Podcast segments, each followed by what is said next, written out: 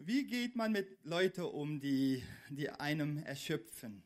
Wie geht man mit Leuten um, die, also wo die Beziehungen irgendwie nicht richtig funktionieren? Äh, die, die dich einfach ersticken, wo, wo, wo man am liebsten weglaufen möchte, äh, wenn die Leute in der Nähe sind. Vampire, die in unser Leben auftauchen und wo kein Kreuz und auch kein Knoblauch hilft. Und, und wie gehen wir mit solchen Leuten um? Und genau das wollen wir in dieser Predigtreihe uns anschauen. Wir wollen uns auf den Grund gehen und es wird Zeit, dass wir lernen, wie man ein Vampir umarmt. Und mit dem Thema will ich einfach kurz etwas äh, hinweg, vorhin, vor, voraus hinweg sagen, dass äh, mit dieser Predigtreihe möchte ich nicht irgendwie diese ungesunde Faszination, die es für Vampire gibt in unserer Zeit, irgendwie glorifizieren. Und, und äh, auch hege ich keine spezielle Faszination für, diese dunkle, äh, für diesen dunklen Bereich. Aber äh, es gibt diese Energievampire in unserem Leben. Es gibt diese Leute, die, die alles Leben aus uns heraussaugen und wir sollen als Christen sicherlich, aber einfach allgemein sollen wir lernen, wie wir damit umgehen sollen, wie wir solche Leute lieben können, wie wir manchmal unliebsame Menschen lieben können. Jesus hat gesagt, liebe deine Feinde.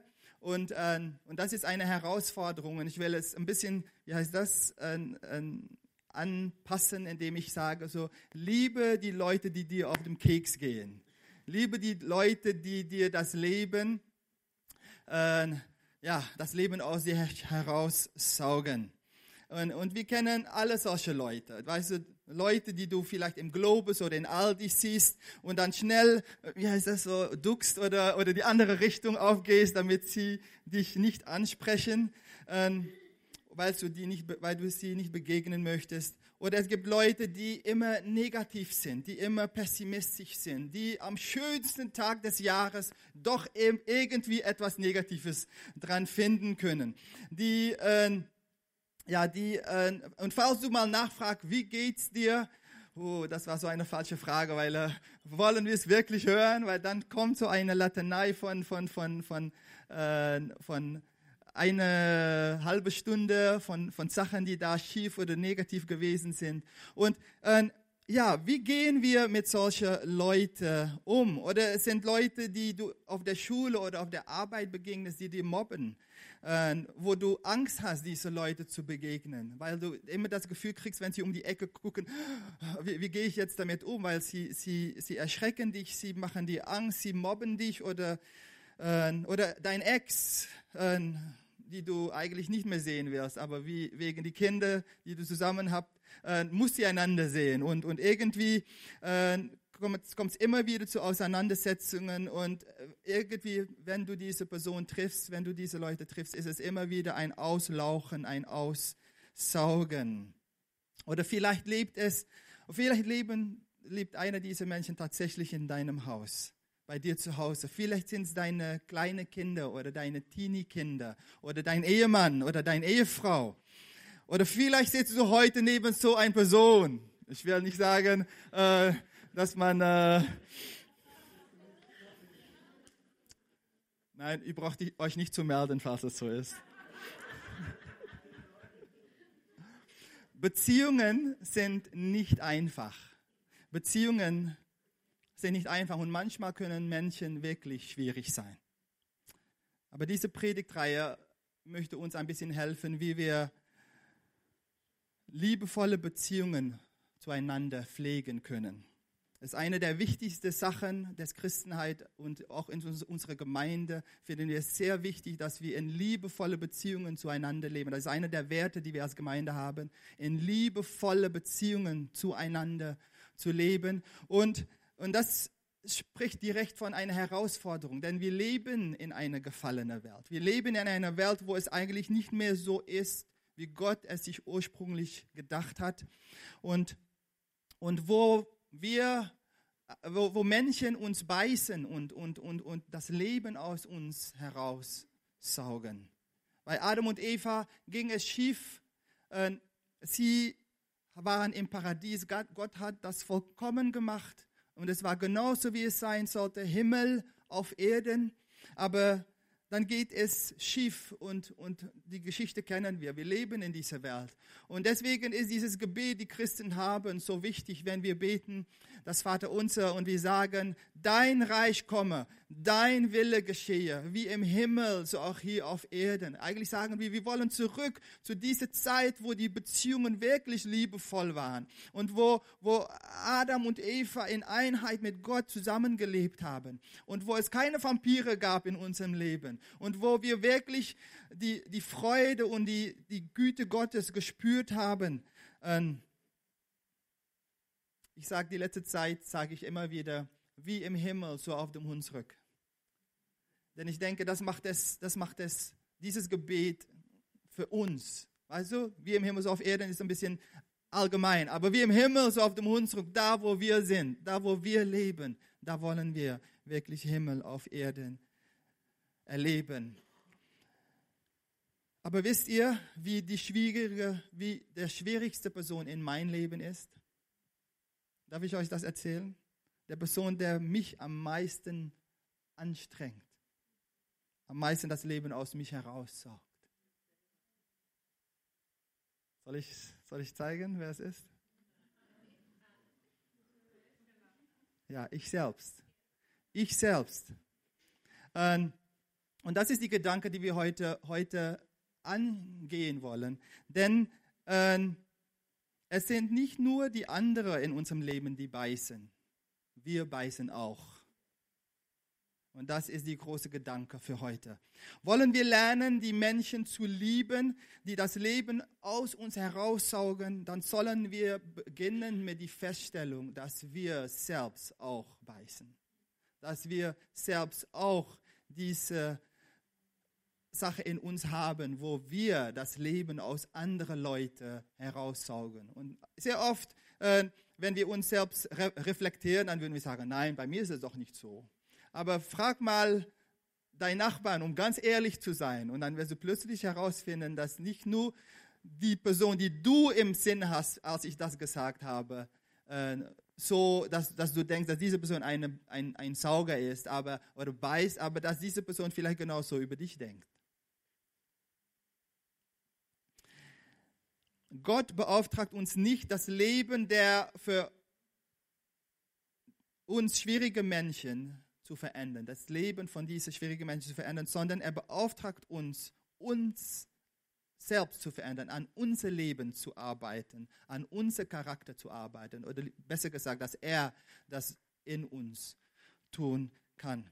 In Matthäus 5, Vers 43 und 44, da sagt Jesus, ihr wisst, dass es heißt. Und wenn Jesus so anfängt, dann, dann gibt er uns immer eine Vorlage für etwas. Ähm, er sagt, ihr wisst, dass es heißt, liebe deinen Mitmenschen und hasse deinen Feind. Aber ich sage euch. So, die Menschen sagen, ihr wisst, dass es heißt, aber ich sage euch. Jetzt kommt das eigentlich, worum es geht. Liebt eure Feinde und betet für alle, die euch verfolgen. Deine Herzenseinstellung in diese Gedanke ist wichtig. Wir sollen an unsere Charakter arbeiten. Wir sollen anfangen, den Spiegel eigentlich für uns zu halten. Es gibt auch diese Geschichte, dass man Vampire nicht sehen kann. So wenn ein Vampir in dein Leben ist, dann nimmst du den Spiegel und dann guckst du und dann siehst du dich selbst, aber der Vampir siehst du nicht. Und eigentlich in unserer Situation ist es so, wenn wir uns den Spiegel selbst vorhalten, dann können wir der Person, die wir denken, nicht zu sehen, der ist es und das sind wir. Wir sind gefragt. Menschen erschaffen nicht, wer du bist, sondern sie zeigen nur, wer du bist. Die Sachen, die passieren, wenn Leute dich ansprechen und wenn Leute irgendwie eine bestimmte Auswirkung auf dich haben, ist, dass sie zeigen, was wirklich da drin ist, was wirklich da ist. Ich, ich ein Beispiel.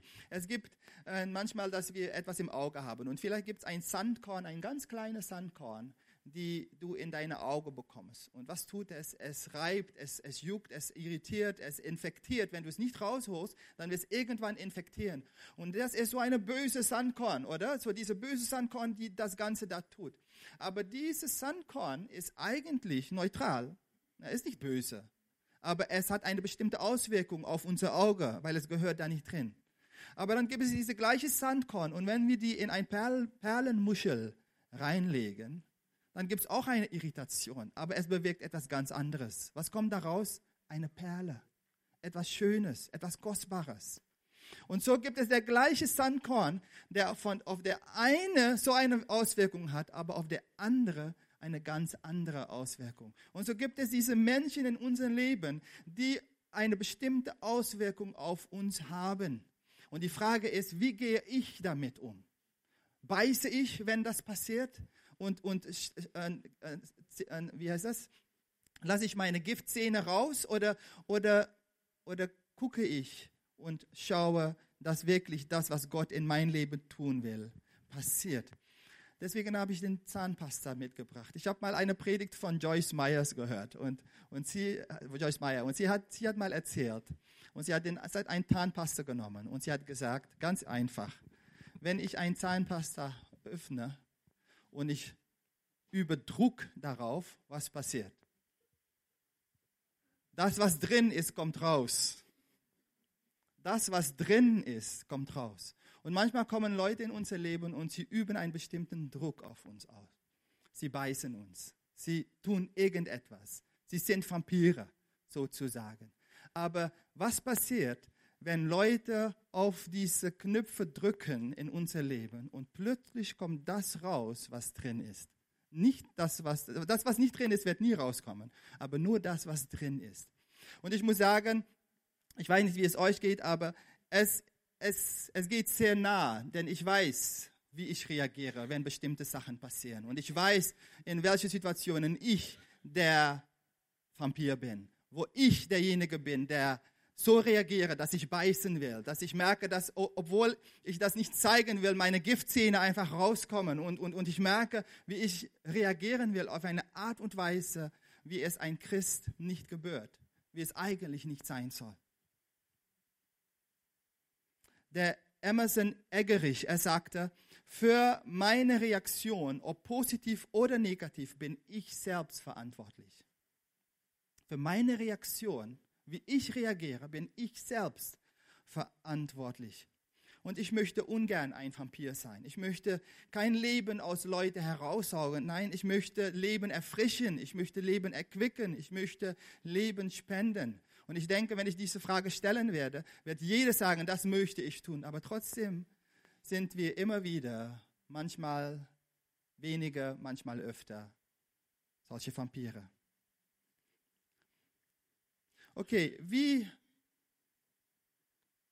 lerne ich diesen Vampir zu umarmen? Wie gehe ich damit um? Und wie geschieht das praktisch? Ich habe zwei Punkte heute. Der erste Punkt ist, begrabe dein Stolz. Begrabe dein Stolz. In Jakobus 4, Vers 1 und 2, da steht, woher kommen denn die Kämpfe und Streitigkeiten zwischen euch? doch nur aus den Leidenschaften, die ständig in eurem Innern toben. Ihr verzehrt auch nach etwas, was ihr gerne hättet. Ihr mordet und seid eifersüchtig, aber das bringt euch dem erzählten Ziel nicht näher. Ihr versucht es mit Kampf und Gewalt, aber ihr bekommt trotzdem nicht, was ihr wollt, weil ihr Gott nicht darum bittet. Warum streiten wir einander? Die Frage hier ist, woher kommen diese Kämpfe und die Streitigkeiten zwischen euch? Woher? Warum? Woher kommt es? Warum streiten wir? Wir streiten uns, weil wir nicht bekommen, was wir wollen. So, wir wollen eine bestimmte Reaktion oder wir wollen eine bestimmte Sache und es kommt anders. So, wir bekommen nicht das, was wir wollen und dann sind wir sauer und unser Stolz kommt hoch, unsere Hochmut kommt hoch und dann fangen wir an zu reagieren auf eine falsche Art und Weise. Und dann beißen wir. Hinter vielen Streitigkeiten steckt einfach unser Stolz. Und diesen Stolz sollen wir lernen zu begraben. Wir haben nicht bekommen, was wir wollen. Wir haben nicht gekriegt. Äh, und unsere Stolz macht, dass wir das nicht zugeben können. Wie oft in Beziehungen, sei es Ehebeziehungen oder irgendetwas, gibt es einen Streit und dann gibt es eine Situation und dann merkst du, dass du falsch liegst. Aber du, du bist die Letzte doch, die es zugeben wird. Und dann versuchst du durch Worte und durch alles, durch Argumentation und alles versuchst du irgendwie trotzdem noch zu beweisen, dass obwohl du weißt, dass du falsch bist, dass doch der andere Schuld hat und doch der andere irgendwie, was ist das? Das ist unsere Stolz. Das ist das, was eigentlich wir ablegen sollen. Und wir sollen es begraben. Denn in Jakobus 4, Vers 6, da steht es weiter, es gibt aber noch eine größere Gnade. Und wollt ihr wissen? Ja, Gnade, das lieben wir und wollen größere Gnade wissen. Und dann steht da, Gott widersteht den Hochmutigen, die Demutigen, den Demutigen aber gibt er Gnade. So, Gott widersteht. Wenn wir in Stolz und in Hochmut versuchen, die Sachen anzugehen, dann sagt Gott, nein, so nicht. Gott, er widersteht die, die hochmütig sind. Er widersteht, die nicht zugeben wollen oder nicht, nicht erkennen wollen, dass sie da einen Fehler gemacht haben. Oder, und die Bibel sagt, Gott widersteht die Hochmütigen und die, die Demütigen gibt er seine Gnade. Die Demütigen aber gibt er Gnade, die sich erniedrigen. Und Paulus gibt uns eine ganz klare Definition, wie man einen Vampir umarmt. Und das macht er in der Philipperbrief und das steht in Philippe 2, als er den Beispiel Jesu erwähnt. Wie Jesus damit umgegangen ist. Und dann lesen wir in Philippe 2, Vers 5 bis 8. Habt, die, habt diese Gesinnung in euch, wie auch in Christus Jesus war, der in Gestalt Gottes war und es nicht für einen Raub hielt, Gott gleich zu sein. Aber er machte sich selbst zu nichts und nahm Knechtsgestalt an, indem er den Menschen gleich geworden ist. Und der Gestalt nach wie ein Mensch befunden, erniedrigte er sich selbst. So, es war noch nicht genug, dass er sich erniedrigt hat von der, er war Gott gleich, und er erniedrigte sich selbst und wurde Mensch. Er entäußerte sich. Er, er nahm diese erste Stufe. Und dann geht es noch weiter und dann sagt er, und obwohl er jetzt ein Menschengestalt hatte, erniedrigte er sich selbst und wurde gehorsam bis zum Tod, ja zum Tod am Kreuz. Und wenn ihr diese Geschichte kennt, dann wisst ihr, dass es da, dann fängt diese Glorifikation Christian, dann fängt an, deswegen hat Gott ihm erhöht und ihm über alle, also den Namen über alle Namen gegeben. Und deswegen wird jede Zunge bekennen und jede äh, äh, Zunge bekennen, dass Jesus Herr ist. Jede Knie wird sich beugen und jede Zunge wird sich bekennen. Das ist, was vorher kommt. Denn wenn wir uns erniedrigen, wenn wir unsere Stolz begraben, wenn wir zugeben, wenn wir den Weg der Demut gehen, dann wird Gott uns erhöhen. Dann wird Gott uns, äh, dann, und dann wird das Problem gelöst werden.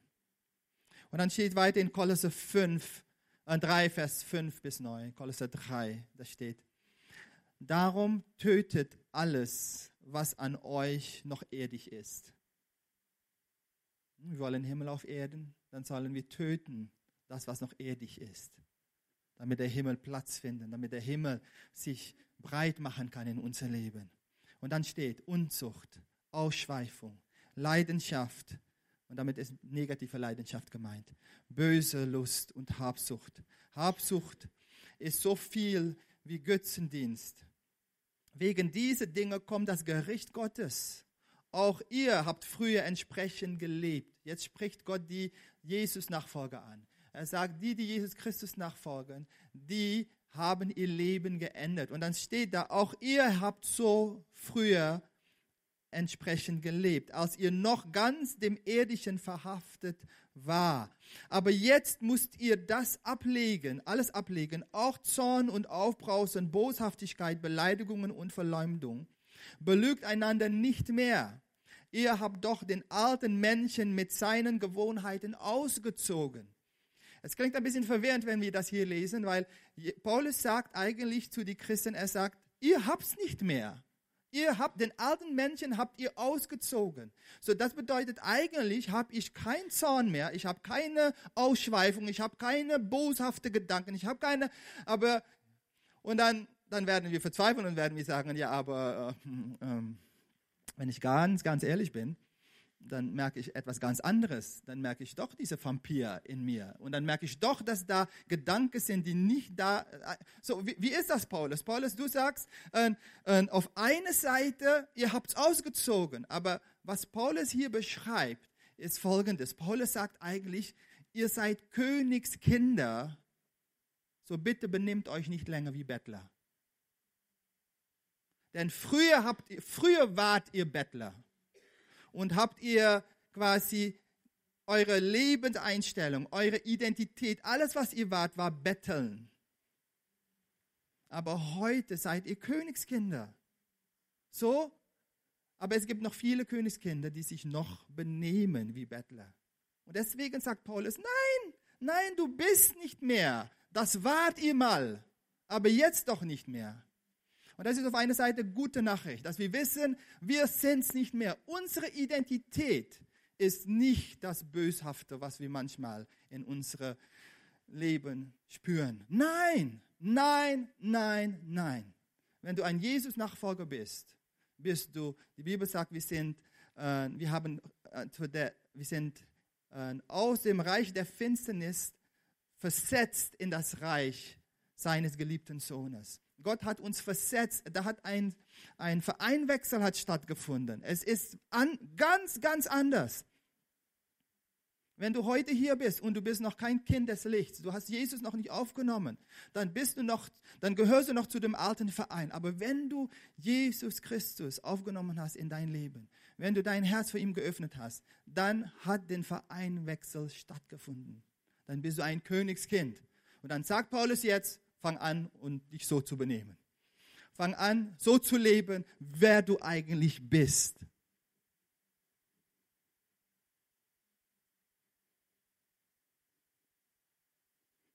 Wir sollen aufhören, anderen zu beißen. Wir sollen uns demütigen. Wir sollen unsere Stolz begraben. Und dann geht es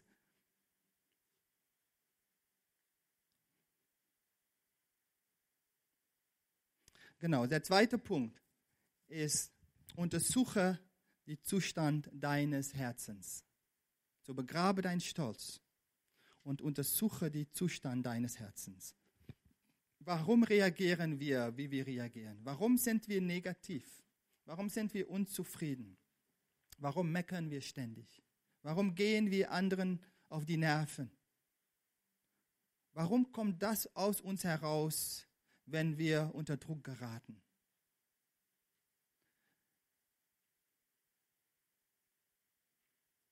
Wie steht es mit Angst? Wie steht es mit Wunden aus der Vergangenheit? Wie steht es mit Vertrauensschwierigkeiten, dass ich nicht vertrauen kann? Wie steht es mit Vorurteilen? Wie steht es mit nicht erfüllten Träumen? Das sind alle Bettlersachen. Das sind alle Sachen aus dem alten Leben. Wie steht es mit Enttäuschungen und wo ich nicht damit umgehen kann. Und eine Sache ist klar, dass der alte Menschen, worüber wir soeben gesprochen haben, der ist tot. Wir haben den alten Menschen ausgezogen. Er gilt nicht mehr. Und deswegen sollen wir ganz bewusst töten, das, was uns zurück versucht zu halten. Deswegen sollen wir, und, und, und wir sollen quasi den Vampir, sollen wir den, den Schwert ins Herz stechen. Und wir sollen den Knoblauchkranz umhängen, damit er weit von uns weg bleibt. Wir sollen den Vampir töten. In Matthäus 7, Vers 1 bis 5, da steht, verurteilt nicht andere, damit Gott nicht euch verurteilt. Denn euer Urteil wird auf euch zurückfallen und ihr werdet mit demselben Maß gemessen werden, das ihr bei anderen anlegt. Warum kümmerst du dich um den Splitter im Auge deines Bruders oder deiner Schwester? So, du siehst den Vampir in dieser Person, aber du bemerkst nicht den Balken in deinen eigenen. Wie kannst du zu deinem Bruder oder deiner Schwester sagen, komm her, ich will dir den Splitter aus dem Auge ziehen, wenn du selbst einen ganzen Balken im Auge hast? Scheinheilig bist du. Zieh doch erst den Balken aus deinem eigenen Auge. Dann kannst du dich um den Splitter in, deinem, in einem anderen Auge kümmern. Wollen wir lernen, wie wir einen Vampir umarmen sollen? Dann sollen wir erst erkennen, dass wir auch beißen. Der Reformator John Bradford, er sagte, dort geht John Bradford wäre Gottes Gnade nicht. Und er sagte das, als er einen schlimmen Verbrecher gesehen hat, wie er hingerichtet würde. Ein Dieb würde am Galgen gelegt in dieser Zeit. Und er schaute das und er sagte, dort geht, dort gehe ich, wäre es Gottes Gnade nicht. Er hat irgendwie erkannt, dass es Gottes Gnade ist, dass wir da sind, wo wir sind. Wenn es nicht Gottes Gnade gewesen wäre, wo würde ich heute stehen?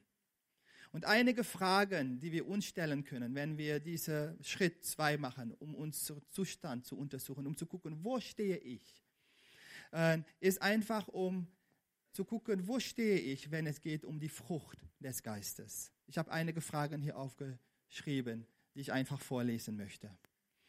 Wie habe ich heute andere Liebe gezeigt? Habe ich unliebsam auf anderen reagiert? Könnten anderen heute Freude in meinen Augen sehen, weil ich eine persönliche Beziehung zu Jesus habe? Oder falls nicht, wieso konnten sie es heute nicht sehen? Konnten anderen heute Gottes Frieden in mir sehen? Falls nicht, wieso nicht? Was hat gemacht, dass, es, dass ich es verloren habe?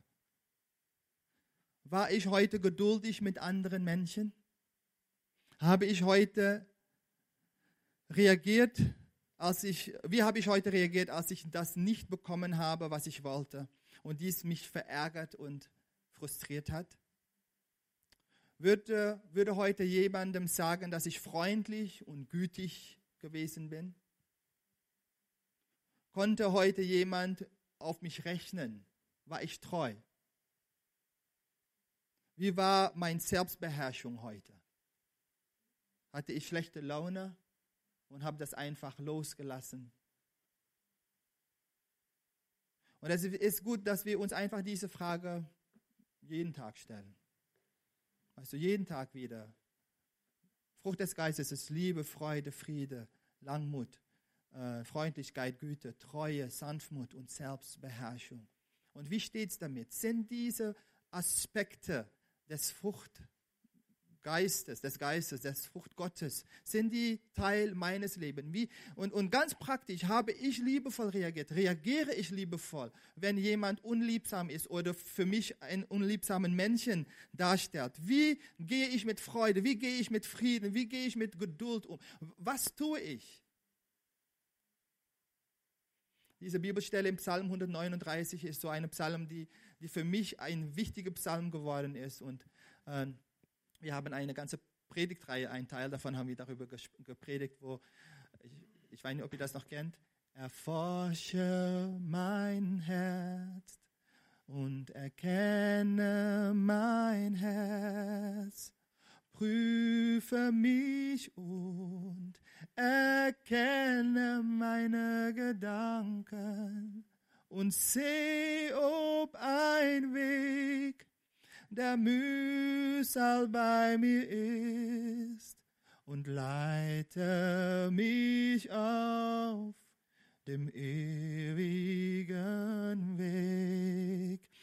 Erforsche mich, Gott, und erkenne mein Herz.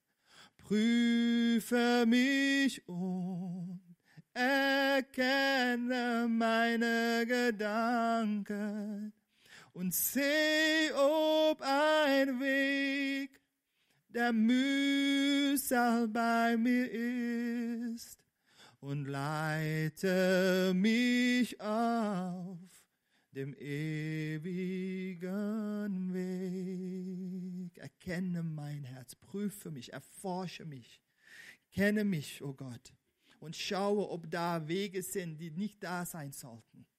Und führe mich auf dem Weg, wo du möchtest, dass ich gehen soll.